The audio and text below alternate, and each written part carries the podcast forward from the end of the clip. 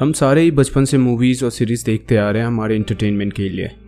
मगर उन्हीं में से कुछ मूवीज़ ऐसे होते हैं जो हमारे ज़िंदगी जीने के नज़रिए बदल सकते हैं। और बस ज़रूरत है कि हम थोड़ा सा हमारे ऑब्जर्वेशन को और हमारे वे ऑफ़ थिंकिंग को चेंज करें।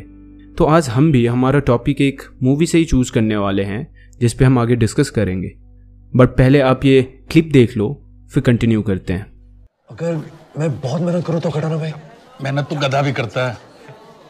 तो फिर मुझमें क्या कमी है? कमी क्या है? देख एक दिल होता है कलाकार का। हम्म? एक पर्सनालिटी होती है। और मेरी नहीं है। हो नहीं ना सकती। ज़िंदगी नहीं है ना तेरी वैसी। वो दूसरे टाइप की ज़िंदगी होती है जो इंसान को कलाकार बना देती है। किस टाइप की? तू सबकी ज़िंदगी उठा के देख ले। जितने भी है ना संगीतकार गायक आर्टिस्ट पेंटर राइटर देख ले तू। एक ऐसी चीज़ है जो इन सब में कॉमन मिलेगी तुझे। क्या? वो तो होती होती है ना। देख ले तू। क्या खटाना भाई? हाँ? दुख दर्द आँसू। ओ अच्छा अच्छा। जब तक तकलीफ़ ना हो ना लाइफ में तब तो कोई बड़ा नहीं बनता है।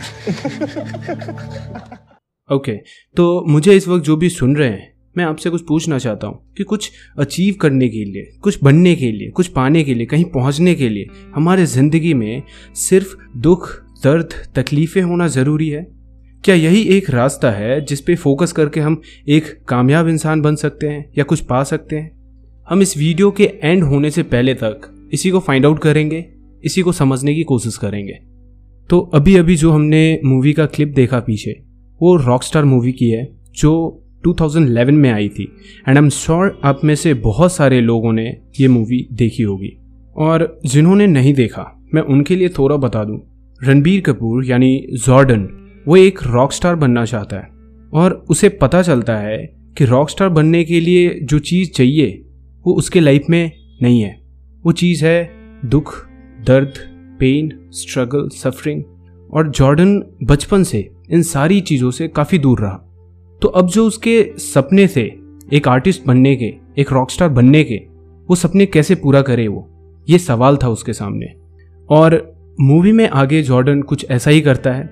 वो गाना बजाना, अपना प्रैक्टिस सारी चीज़ें छोड़कर अपना दिल तोड़ने को निकल पड़ता है।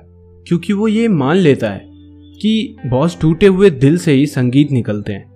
वो वैसे ही बिहेव करने लगता है प्रिटेंड करने लगता है that he is also suffering the same as other rock stars ये चीज़ जॉर्डन को भी पता है that he is just pretending असल में ऐसा कुछ हुआ नहीं है उसे, मगर वो फिर भी ऐसा करता है। मगर ऐसा क्यों? वो क्यों करता है? क्योंकि उसको ये बिलीव हो गया है। ऐसा माइंडसेट बन गया है कि सिर्फ़ स्ट्रगल से ही मोटिवेशन मिलता है। कुछ करने को, कुछ पाने को, कहीं पहुँचने को, कुछ अचीव करने को। क्योंकि उसके जितने भी आइडल्स थे, जिसके तरह वो बनना चाहता था, वो उनके लाइफ के स्ट्रगल पे ही तो फोकस कर रहा था ना? स्ट्रगल ही एक ऐसा मंत्र दिखा उसके आइडल्स के सक्सेस और अचीवमेंट का। तो फिर वो उस चीज़ को प्रिटेंड करने लगा, उस चीज़ में बिलीव करने लगा। अब हम अगर हमारी बात करें, हम आम लोगों की तो क्या ठीक जॉर्डन के तरह ही हम सब भी स्पेशली यूथ हमारे एज के all over the world famous और सक्सेसफुल लोगों के सफरिंग पे कुछ ज़्यादा ही फोकस्ड नहीं हो जाते। और सिर्फ़ उसी चीज़ को याद करके, उसी चीज़ को देख के खुद को मोटिवेटेड नहीं रखते। यही हो रहा है। आज के डेट में मोटिवेशन का मतलब ही यही हो गया है। आप किसी भी टॉक शोज़ को उठा के देख लो। वहाँ भी यही एम्फोसाइज किया जाता है कि कैसे मेरे बचपन में इतनी स्ट्रगल थी, ये थी, वो थी, सारी चीज़ें। जितने भी बायोग्राफिकल मूवीज़ होते हैं हमारे यहाँ, उसमें भी आपको यही दिखेगा और शायद ये इसलिए भी ऐसा प्रेजेंट किया जाता है कि हम आम लोग इसे बहुत जल्दी रिलेट कर पाते हैं। क्योंकि खुशियाँ हो ना हो हमारी ज़िंदगी में, मगर आपको सफरिंग और स्ट्रगल हर एक कॉमन इंसान के अंदर देखने को मिल जाएगा। आप कुछ करो या ना करो, आपकी ज़िंदगी में प्रॉब्लम्स तो रहनी ही है, और इसलिए शायद हम बहुत जल्दी कनेक्ट कर पाते हैं इस चीज़ से। इसमें कुछ गलत नहीं है, मगर बात यहाँ पर यह निकल कर आती है कि इस सफरिंग फोकस्ड कल्चर के वजह से सिचुएशन ये है कि आज फ़ेमस साइंटिस्ट और इन्वेंटर को उनके अचीवमेंट से ज़्यादा उनके सफरिंग और स्ट्रगल से पहचाना जाता है। जैसे एडिशन के बल्ब इन्वेंशन से ज़्यादा वो हज़ार बार फेल हुए थे उस बल्ब को बनाने के लिए, हम उन्हें इसलिए जानते हैं। स्टीफन हॉकिंस को उनके डिसेबिलिटी के वजह से जानते हैं। उनके रिसर्च उनके थियरीज उनके वर्क इथिक्स क्या थे, हम उनके बारे में नहीं जानते। और हमें बचपन से ये बताया जाता रहा है कि doctor Rajendra Prasad the first president of India वो स्ट्रीट लाइट में पढ़ के इतने महान आदमी बने। ये हम सब जानते हैं, मगर उनके अचीवमेंट के बारे में, वो कैसे इंसान थे, इसके बारे में हम में से बहुत कम लोग जानते होंगे। और ना जाने ऐसे कितने स्टोरीज हमने सुने हैं अब तक। मैं इस चीज़ में ये नहीं कहना चाह रहा कि हमें इन लोगों के सफरिंग इन लोगों के स्ट्रगल्स को नहीं देखना चाहिए। डेफिनेटली देखना चाहिए। ये देख के सुन के ही हमें आगे बढ़ने का हौसला मिलता है। हम अपने बुरे सिचुएशन को जस्टिफाई कर पाते हैं।